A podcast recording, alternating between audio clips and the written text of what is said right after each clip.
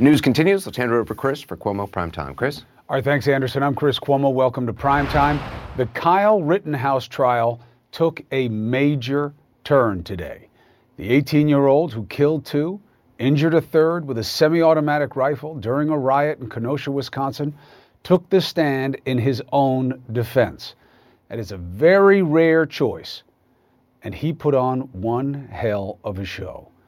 However, he was almost upstaged by the sideshow of the judge fighting with the prosecutor. This thing came close to a mistrial today, with the judge going right at the prosecution's line of questioning. I was astonished when you began your examination by commenting on the defendant's post arrest silence. That's basic law. It's been basic law in this country for 40 years, 50 years. I have no idea why you would do something like that. Now, the main moments we have for you, and we're going to go through because I think we likely saw today what could influence the jury most. And just to make sure we're all on the same page, this is the trial for what happened in the wake of the police shooting of Jacob Blake in Kenosha, Wisconsin in August 2020. Kyle Rittenhouse was then 17. He traveled to Kenosha from a neighboring state armed to help protect the community, he said on the stand. He wound up shooting three people. He killed two, the third survived. This happened during a Black Lives Matter protest that turned into a riot. Anthony Huber and Joseph Rosenbaum are dead. Gage Gross Grosskreutz was injured. The situation immediately politicized. Left jumped on Rittenhouse as the face of white hate. The right made him the poster boy for white fright and self defense. But now at trial, notions from the left and right must stay outside, and all we know is what can be made as reasonable by the prosecutor. We only know what the prosecution can show. In the instant case, that means can the prosecution show that Rittenhouse is guilty of murdering and injuring beyond a reasonable doubt. Now, the surrounding circumstances are not helpful to Rittenhouse. He claims he was at the protest to help, to provide medical support. But he was posing as an EMT. He's not one. And he brought an AR 15 he wasn't allowed to have to a place he was not from with no right or authority to protect any property. Now, he says a property owner asked for his help. That is not what the owner says. Nevertheless, for the jury, the key part is likely not why he was there, but whether it was reasonable for him to shoot three men in self defense. Early notions were that Rittenhouse was chasing down and shooting at people. Those were reversed by him on the stand today. He told a very different story. He sounded scared, got choked up while recalling the fatal encounter with one of the victims, Joseph Rosenbaum. Listen. I was cornered from in front of me with Mr. Ziminski, and there were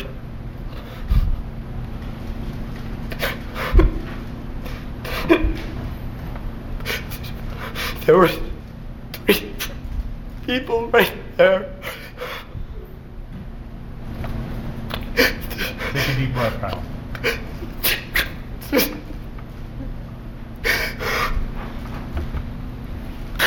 That's what I.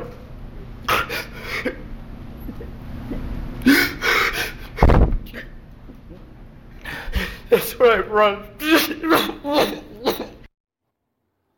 Rittenhouse claims he was ambushed. He says he was cornered and did what he had to do to stop the deceased from attacking him. He testified that Rosenbaum, seen here, threatened to kill him twice earlier in the night. He screamed, if, sorry for my language, he screamed, if I catch any of you alone, I'm going to kill you. He said, I'm going to cut your hearts out and kill I'm not going to repeat the second word but kill you and words. Now, is it reasonable to believe that someone saying they're going to cut your heart out on a street is something that you have to prepare to defend your life against. The jury will decide victim or vigilante. Now, the reason that this trial took a major turn today was in part because of Rittenhouse's testimony. It's very unusual for a defendant to take the stand in their own defense, let alone in a homicide case, let alone in a double homicide case. But there was something else. The cross examination of him by the prosecution and the cross examine of the prosecution by the judge. But first, the prosecution taking on Rittenhouse. Listen. Pause. Joseph Rosenbaum never touched you in any way during that incident, correct? He touched my gun. He didn't touch your body in any way, did he? No, He didn't kick you? no, He didn't punch you? no, Other than that plastic bag, he didn't throw anything at you? no, He didn't have a gun on him? no, He didn't have a knife on him? no, He didn't have a chain on him? no, He didn't have a bat on him? no. He didn't have any weapon of any kind, correct? Other than him grabbing my gun, no. Well, he didn't have possession of that gun. You did. This was effective. The prosecutor getting to admit the first guy he shot and killed had no weapon. That means, did he have to use the force he did to defend himself in the situation? Here's more from the cross exam. Everybody that you shot at that night, you intended to kill. Correct? I didn't intend to kill them. I intended to. I intended to stop the people who were attacking me. By killing them. I did what I had to do to stop the person who was attacking me. By killing them. Two of them passed away, but I stopped the threat from attacking me. By using deadly force I used deadly force. that you knew was going to kill. I didn't know if it was going to kill them, but I, I used the I used deadly force to stop the threat that was attacking me. You intentionally used deadly force against Joseph Rosenbaum, correct? Yes. You intentionally used deadly force against the man who came and tried to kick you in the face, Yes. correct? You intentionally used deadly force against Anthony Huber, correct? Yes. You intentionally used deadly force against Gage Grosskreutz, correct? Yes. With regard to Joseph Rosenbaum, you fired four shots at him, correct? Yes. You intended to kill him, correct? I didn't intend to kill him. I intended to stop the person who was attacking me and trying to steal my gun. Now, this is why a defendant does not go on the stand, let alone a young one. Because saying that you used deadly force on purpose, that you were aware, deadly force inherently means what it sounds like force that you're saying you understand can kill the other person. Was the threat that he faced something that made using deadly force reasonable? That last part is going to be a problem, I'm telling you. Self defense in Wisconsin is about imminent threat. You have to fear to use deadly force that someone is going to really hurt you, serious bodily injury, or death. Was it reasonable under these circumstances? Is someone trying to take your gun? That, if that's what even was happening, was it reasonable to believe that that may happen? That's the standard to use deadly force in Wisconsin. He admits he intended to use deadly force, so he is going to have to convince a jury, or the jury will have to feel convinced, that it was reasonable. The jury has the difficult job here of balancing two very different faces of a killer. The one that I'm showing you now, weepy, cherubic child, Kyle, fearing for his life, being pursued by angry men. Or the cool customer in Kenosha that night, who was described as cold and calm and telling officers that he had just killed people, that he was using live rounds pretending that he was one of them, saluting them, taking water from them, hanging out, taking pictures, proud of his involvement. This matters for him, this matters for the victims, their families, but the verdict is going to reverberate far beyond the walls of this courthouse. So it matters. Let's take it to the better minds. Criminal defense attorney, CNN legal analyst Joey Jackson.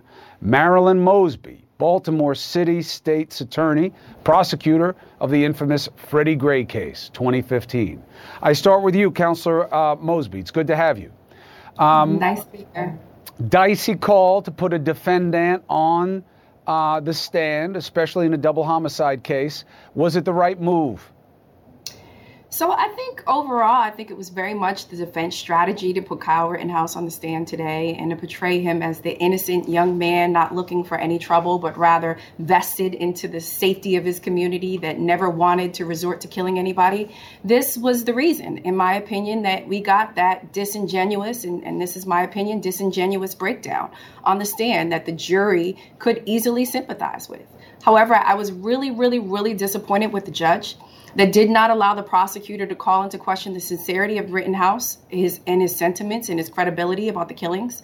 And I have to say that honestly, I felt like Rittenhouse opened the door with his mental and emotional state and breakdown that could and should have been challenged in light of him posing four months later after the shootings and selfies with the Proud Boys wearing a free as F t shirt with, with cuts against his current state, which totally cuts against his current state of emotion and, and, overall credibility. But I would say if you ask what the call is, this case will come down, as you've already indicated, to whether the jury believes whether it was reasonable for him to use and, and necessitate that deadly force. And so, yes, it was effective to have him on the stand, at least providing justification for his actions. He testified that Rosenbaum tried to take his gun. He he was going to be given if he didn't take his gun, he felt like he would be potentially killed. So I felt like the defense was effective, but I also felt like the prosecution overall did its best as they could into calling into question Rittenhouse credibility. Mm. They established mm. that he lied about being a certified EMT. He lied about going there to protect the businesses and then ended up leaving the property to antagonize the protesters. He lied about not going there looking for trouble, but he and his armed friends were there pointing guns at people. He lied to the crowd when he said that the first man that he shot had a gun. He lied to the crowd when he said that he didn't shoot anyone, knowing that he had shot several people. And I'd argue if I was a prosecution that he's lying now to the jury and that he's now that he's claiming that he was in fear of his life from two unarmed people who he shot and killed in close range with an AR-15 rifle. So Joey, uh, obviously, counselor uh, frames the seminal issue here. Will the jury believe that it was reasonable for Kyle Rittenhouse to use deadly force, which he admits is exactly what he thought was going to happen when he pointed the weapon and fired it. He didn't think I was going to hit him in the leg. He didn't think it would just hurt him. He says I used deadly force. Do you think it is reasonable when these men are coming at you and one of them puts the hand on the gun? How does that play? Plays in a big way, Chris. Good to be with you. Excellently argued by Counselor Marilyn Mosby. Of course, can tell she's a prosecutor uh, of long standing. I see things a different way as a defense attorney. Let me tell you how. I think it was a game changer to put him on the stand for the following reasons. Number one, you humanize him. Behind whatever he did, the ever shots he fired, he is a human being. He's a person who feels miserable about what he did. There'll be the debate about whether they were crocodile tears, about whether he was doing that, it was an act, etc. But you want want to introduce your client to the jury and let them know what they do. He takes graffiti off of places and all that other stuff. Very important. More important, number two, he explained his uses of force. If someone raises their arms and has a gun in their hand, as one of the people that he shot and killed did, right? The fact is, excuse me, he shot this person and he shot him in the arm, actually. He didn't kill the person who had the gun. Right. But if they have an actual gun, you're going to shoot. I don't know that you need more. Was, was he pressing the trigger at the time? He indicated he shot because he was. You talk about imminency of the threat, Chris. What's more imminent than that? But he's if, got three. If right, he's exactly. got three. So let me but move I wanna, to the I want to play some sound for okay. it to because um, you know I know I got to stop you when you get on a roll because you're all about momentum. Mosby, he's all about momentum. No, let me play. Let me play uh, a little bit of sound that gives context to what you're arguing right now. Play P1 about Rittenhouse on firing shots after shooting Joseph Rosenbaum, uh, the first victim who died. Not a crowd, a mob was chasing me. As I'm running past Mr. Huber, he's holding his skateboard like a baseball bat and he swings it down, and I block it with my arm. As I'm getting up, he strikes me in the neck with his skateboard a second time. Then what happened? He grabs my gun, and I can feel it pulling away from me, and this I can feel the strap starting to come off my my body. And what do you do then? I fire one shot. As I'm lowering my weapon, I look down, and then Mr. Grosskreutz, he lunges at me with his pistol pointed directly at my head. Now, this is his best scenario, except Joey. In putting in those details, we never saw a picture of him having any injury, and you would have one if you got hit in the neck with a baseball bat, you know, slash skateboard, the way he describes it. Um, however, uh, to your point, the guy has a gun, he's getting hit. Is that enough? I think so, because number one, you talk about the person who had the gun. That wasn't the clip there. But so you justifies that. Now you pivot to the skateboard. As Marilyn Mosby knows, because prosecutors do it all the time, anything could be a dangerous weapon. If you're using a skateboard as a baseball bat to hit someone, that's problematic. The final person that he shot was grabbing at his weapon. And so, yes, that provides what you need in order to establish self defense. Last point. Consider the context. Consider the context of the people who were angry. There's fires, tensions are flaming. People are saying to get you, I need you, etc. And after that, what does he do? He turns himself in so you lose the element of consciousness of guilt. If he did something wrong, why wouldn't he run away? He didn't do that. He went to the police to surrender himself. So I think on balance, they made that is the defense the case for self-defense and I would be very I, I mean I'd be surprised if he were convicted in this case. Mosby, give me a quick counter. So the only thing I will say is that is ultimately is going to come down to credibility, and that's why that sort of ruling and admissibility of that four months later, his credibility, it was so incredibly important. I think that when you look at whether or not it was a, a, life or death matter, I think you have to consider the fact that you have a young white boy openly carrying and illegally possessing an AR 15 loaded with 30 rounds to a Black Lives protest matter in order to defend businesses, not his business, not his life, not his liberty, but defending someone else's property for rioters, which are code name for criminals, where he subsequently shoots and kills two unarmed people wounds another, and yet he approaches the police, his arms up, AR 15 strapped to his body, and the police, they drive past him. Why? Because he's in, in no way, form, or fashion is this young white boy carrying the AR 15 who just shot three people was perceived as a threat. And so the question really becomes now, how does he get the advantage of hiding behind a broad, disingenuous interpretation of self defense and the Second Amendment? I'll tell you what, that judge would have never allowed you to say half of that, Mosby. I'll nope. tell you that right now. Uh, but I appreciate you saying it here. There are points that need to be made. Joey, thank you for the analysis. Always. Joey Jackson, Marilyn Mosby, the best. Thank you. Thank you, Chris. All right, more to come. Uh, this is a heavy day that happened in court. The judge was very fired up. We don't know this judge. Is this just the way he is? Was he right on the law in what he was doing with that prosecutor? Not once, but multiple times. Now, that's an issue, too.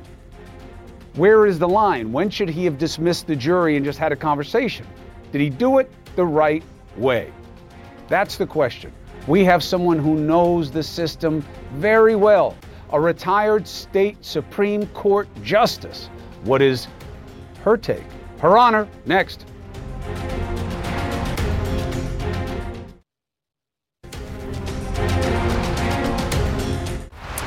Kyle Rittenhouse sobbing on the stand wasn't really what determined the state of play today in that trial. It was a big factor, don't get me wrong.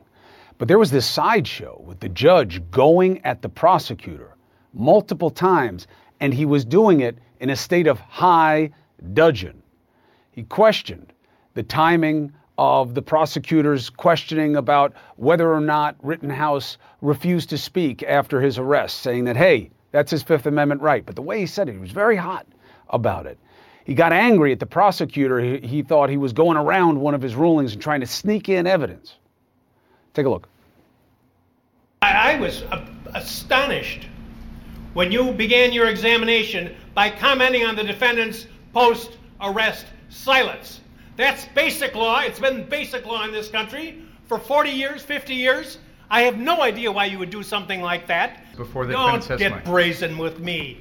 You know very well that an attorney can't go into these types of areas when the judge has already ruled without asking outside the presence of the jury to do so. So don't give me that. I don't believe you.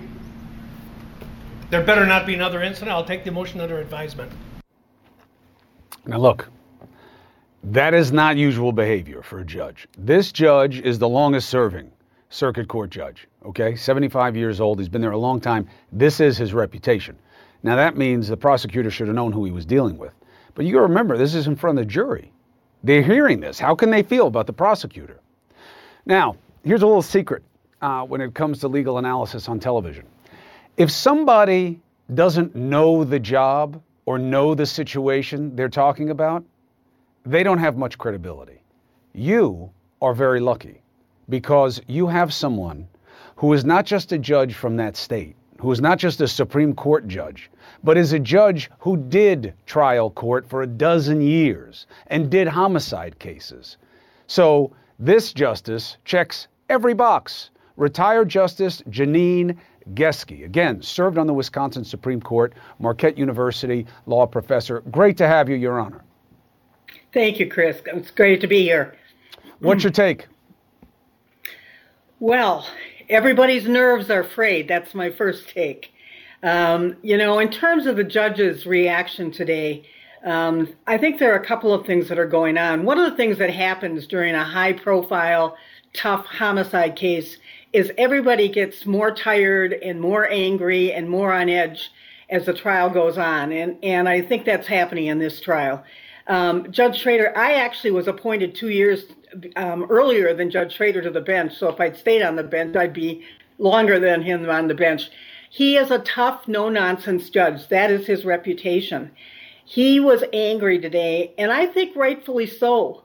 Um, the the risk of mentioning or alluding to a defendant's right to may remain silent as somehow inferring guilt mm. is one of those basic rules, as he stated. Why do you think really, the prosecutor did it? I, you know, I think the prosecutor was looking at it in a different light. He was trying to use what happened to say that Kyle had adjusted his statements because he had heard all these witnesses. And so he had the opportunity. His first chance to talk about it was under after having heard all the witnesses all day. And I think he was thinking along that line, and probably was not thinking about you know Kyle's right to remain silent. I think the judge just saw it. The judge is very protective of his record. He is. It's clear to me with his rulings, he does not want to give. Rittenhouse a grounds for appeal if he gets convicted. And so he's being very careful in his rulings. Right on the law, okay but right in terms of how he handled it. Would you have done it the same yeah, way? Well, that's why that's why I was saying everybody's nerves are frayed. He's obviously very um, tired and exhausted. My, my response to that is the answer is no. You know, the judge sets the tone in the courtroom. The judge has to be able to to bring tempers down, and he was just exploding with rage over what he believed the prosecutor to have done you know and and legally i think he was right but i but you know all that does is excite everybody else and people that are watching you know are thinking you know is he biased because of this anger? I think he was just simply anger angry about the ruling. So there's nothing legally wrong with what he did but i think stylistically it's a dangerous thing for a judge to lose his temper during a trial. Do you think there is a risk that going after the prosecutor that much in the most important phase of this trial may have uh, colored the perception of the jury? Well, I, most of this was done outside the presence of the jury. The problem we we have multiple problems with this case, but one of them is that we live in a world of social media. The jury has been told not to not to look at social media, to not get in touch. We can pray that they all not do that, but it's pretty tempting. Um, they wouldn't know most of that. They probably know that the judge is tough, been tough on the prosecutor. I don't think it's going to change anything with the jury. The jury is going to take a look at Kyle Rittenhouse's testimony and some of those videos and make a determination. And I think it is in part going to come down to his credibility today. Justice Geske, I appreciate you very much. Uh, you also have a reputation, uh, and it was that you handled things the right way. You were right on the law, Yeah. and you were right in your demeanor as well, and that's why you were the perfect guest tonight. Thank you for adding value to the audience. Thank you. Thanks, Chris. All right, be well. All right, I got breaking news for you. A federal court has just delivered another ruling on Donald Trump's fight to keep documents secret from the January 6th committee. The latest decision right after the break.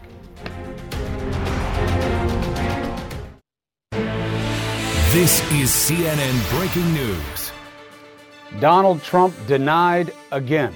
He went back to the same judge who denied him yesterday and said, Are you sure? And Judge Chutkan said, Yes, I'm sure. And the reasoning is interesting. She says, Look, they don't deliver this information, the National Archives, until the 12th. And between now and then, you can appeal. If you want to go and appeal my order, that's fine, but I'm not changing my order for you. Let's go to Norm Eisen. Norm, this should not come of a surprise. The question is, why did they go back to the same judge a day later and ask her to overrule herself? Um, Chris, thanks for having me back. Um, you know, the uh, Donald Trump and his lawyers um, are not exactly famous for their legal acumen. The shrewder move would have been to go straight to the D.C. Circuit. There is an argument that under the federal rules of appellate procedure, they're required to exhaust efforts in the district court. But Judge Chutkan clearly was having none of it. They tried to dress up uh, their argument as something different, Chris, as a stay. Judge Chutkan rejected that out of hand. She said, You want another injunction? I just told you you had a junk case. Goodbye. Uh, and so uh, they fail yet again. Now we'll see what happens. They'll undoubtedly rush to the Court of Appeals to the D.C. Circuit. We'll see what happens there. What do you think happens there? Well, um, a lot will depend on the panel of three judges that they draw. There have been different panels uh, deciding things lately. Um, uh, so uh, it's possible that they'll get a very short administrative stay while there's rapid briefing, emergency briefing, on whether there should be an injunction pending appeal. And Chris, we've talked about this before on the show. This is one of the most urgent questions uh, that is facing us as a legal system and I think as a democracy today. If Donald Trump is allowed to run out the clock with his usual strategy of delay, lose all the battles, but win the war by running the clock out, that means that the committee may not get to the bottom of what happened on January 6th. They won't be able to prevent the next insurrection. It won't be able to consider legislation. And Chris, Donald Trump is still doing it, that same incitement, that same big lie. So it's of the utmost urgency that the D.C. Circuit decide this immediately. I think they should rip the band aid off. This is a garbage case. No injunction. How would he run off uh, the uh, run out the clock, assuming that they take it uh, three judge panel? The, the fancy way of saying it is en banc uh, for lawyers. It means that you know you get the whole three three uh, judge panel. If they do it, who's to say that the Supreme Court would take this case? Uh, I don't think the Supreme Court will take it, Chris. And Trump's play here, what he's going to try to do, and again, the D.C. Circuit must not countenance it, and uh, the parties must insist that this not happen. What happened in some of the litigation I was involved in, in the first Trump impeachment, the McGahn case. He gets a stay pending appeal, and then there's a long appellate process. There's briefing, there's argument, multiple arguments. Before you know it, years have gone by. We can't allow that. These issues are too important to the health uh, and the very survival of our democracy. So it can be decided quickly. Watergate, a little over three months from subpoena to Supreme Court decision. We can go fast here. We should. We must. A professor like you, Norm, once taught me that equity abhors a forfeiture, meaning that the appellate court is going to have to say whether or not the archives uh, can give it over on Friday, the 12th, uh, or whether or not they have to wait. So we should get an answer quickly. When we do, I will beg you to come on and review it with me. Norm Eisen, thank you. Thanks, Chris. All right. The president took a victory lap today on the infrastructure bill. Yet, even in triumph, he acknowledged the hard reality of an economic problem. Inflation is a problem. Why? What is it? How did it happen? How did we get here? And what can he really do? And what does that mean for the rest of us? We're all jumping ahead and just using this as a political football. Nobody knows anything. So let's fix that. Next. You don't need me or the federal government to tell you the prices are going up. You see it every time you go to the grocery store. It's harder to feed your family. Beef, 20% up. Pork, 14% up. Prices up on just about everything. Cars, medical care, all up. Medical care, not that much. Cars, a lot, especially used cars. Gas, high. Keeping a roof over your head, up 3.5%. Inflation, it's worse than we've seen in more than three decades. Why? Let's take a look at how we got here. The Labor Department's Consumer Price Index, that's a CPI, right? That's a part of the reality, all right? It confirms it for you. You already feel it. The money's not going as far as it used to. And they can tell you that wages are up, but when you adjust for inflation, they're not. So voters, like in Virginia, they say this is our biggest issue because this is what affects my family most right now. But rather than listening to what you're saying, too many in power are trying to tell you what it means. The truth, almost none of them know what they're saying. The president has spent months offering up higher wages as a counterweight. Listen. When it comes to the economy we're building, rising wages aren't a bug, they're a feature. Look, wages are up about a half a percent. It's not enough to keep up with inflation, okay? It's like wages actually fell 1.2% in the last year. Inflation this year was like, you know, it was like 6%. Um, so, yeah, they're up, but they're not really up. Okay, that's political speak. That's how we get in trouble in terms of respecting our leaders. Meanwhile, the right is hammering Democrats, claiming this proves government is broken. Despite rising inflation and increasing prices, the president is still marching forward with his vision of big government. Biden has forgotten about the inflation that's biting the budgets of families all throughout our country. We simply cannot afford any more Bidenomics. It's all BS. Okay? The stick that they're swinging at the GOP is rotten. The tax cut, the tax cuts in 2016 that you didn't pay for helped fuel inflation. And they sat silent on the same problems that they're carping about now when the R's and D's were reversed in power. Now, how do we get out of it?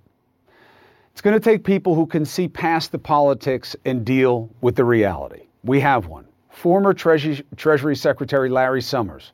Now, he's made some waves on the left by speaking out against his own party exactly on this issue. Let's talk about the fix next.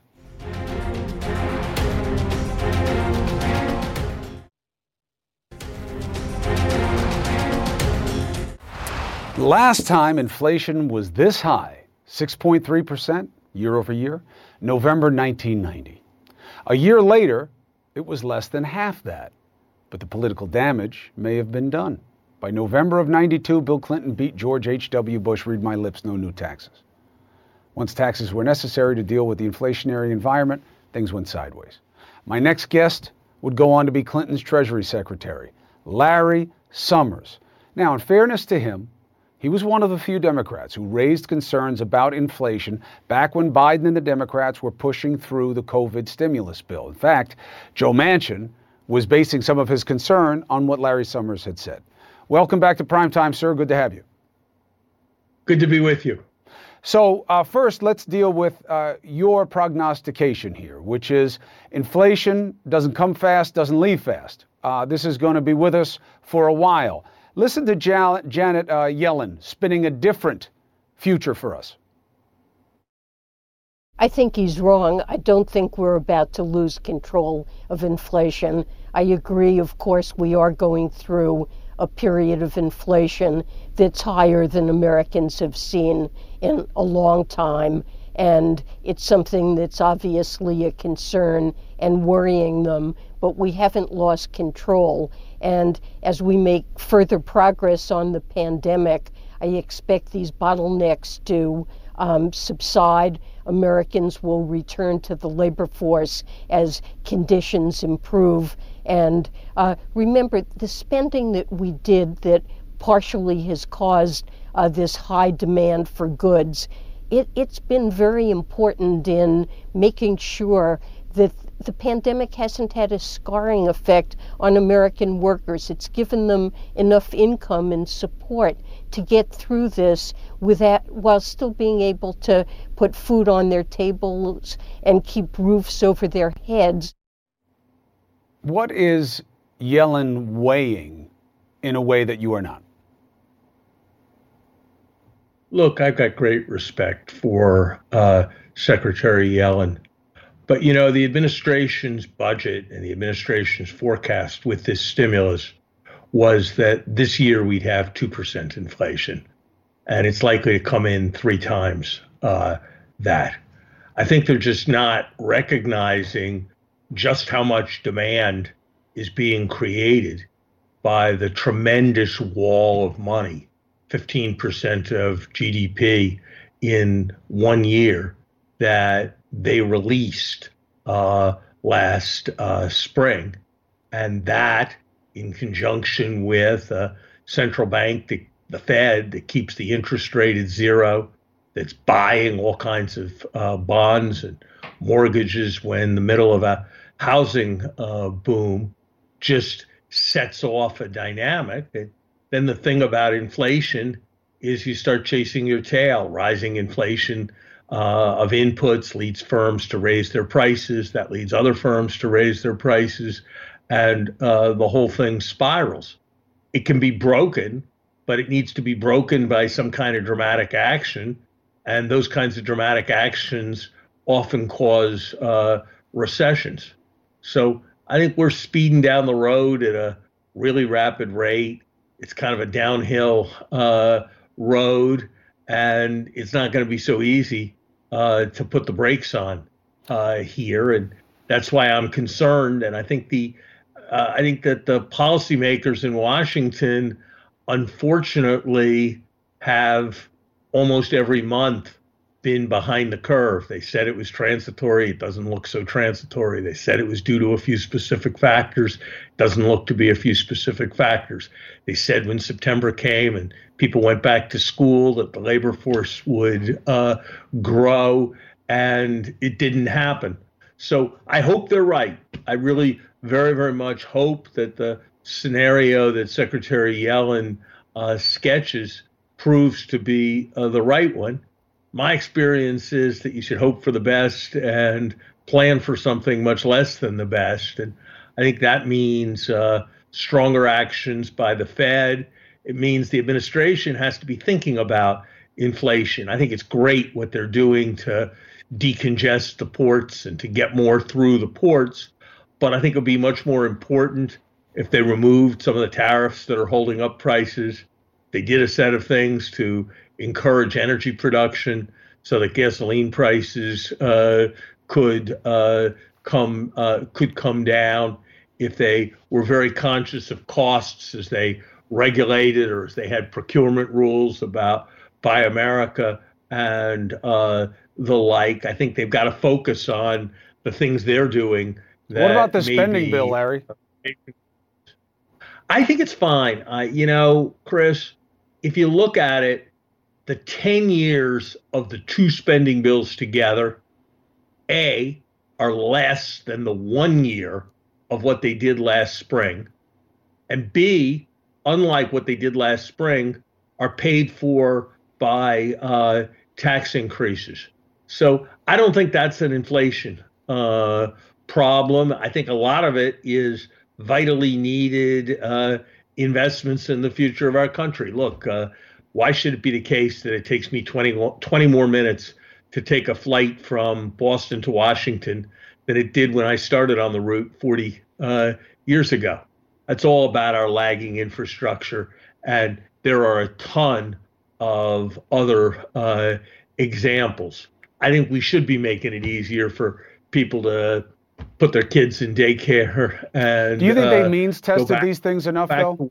Because that's one of the major criticisms one of the major criticisms uh, among Democrats, you know, the more moderate Democrats, is you didn't means test all these policies, that there are too many people who don't need the help that's going to come in this bill. Uh, that will get help that they don't need, that are making money that you know they shouldn't need this kind of support. You think that's fair criticism?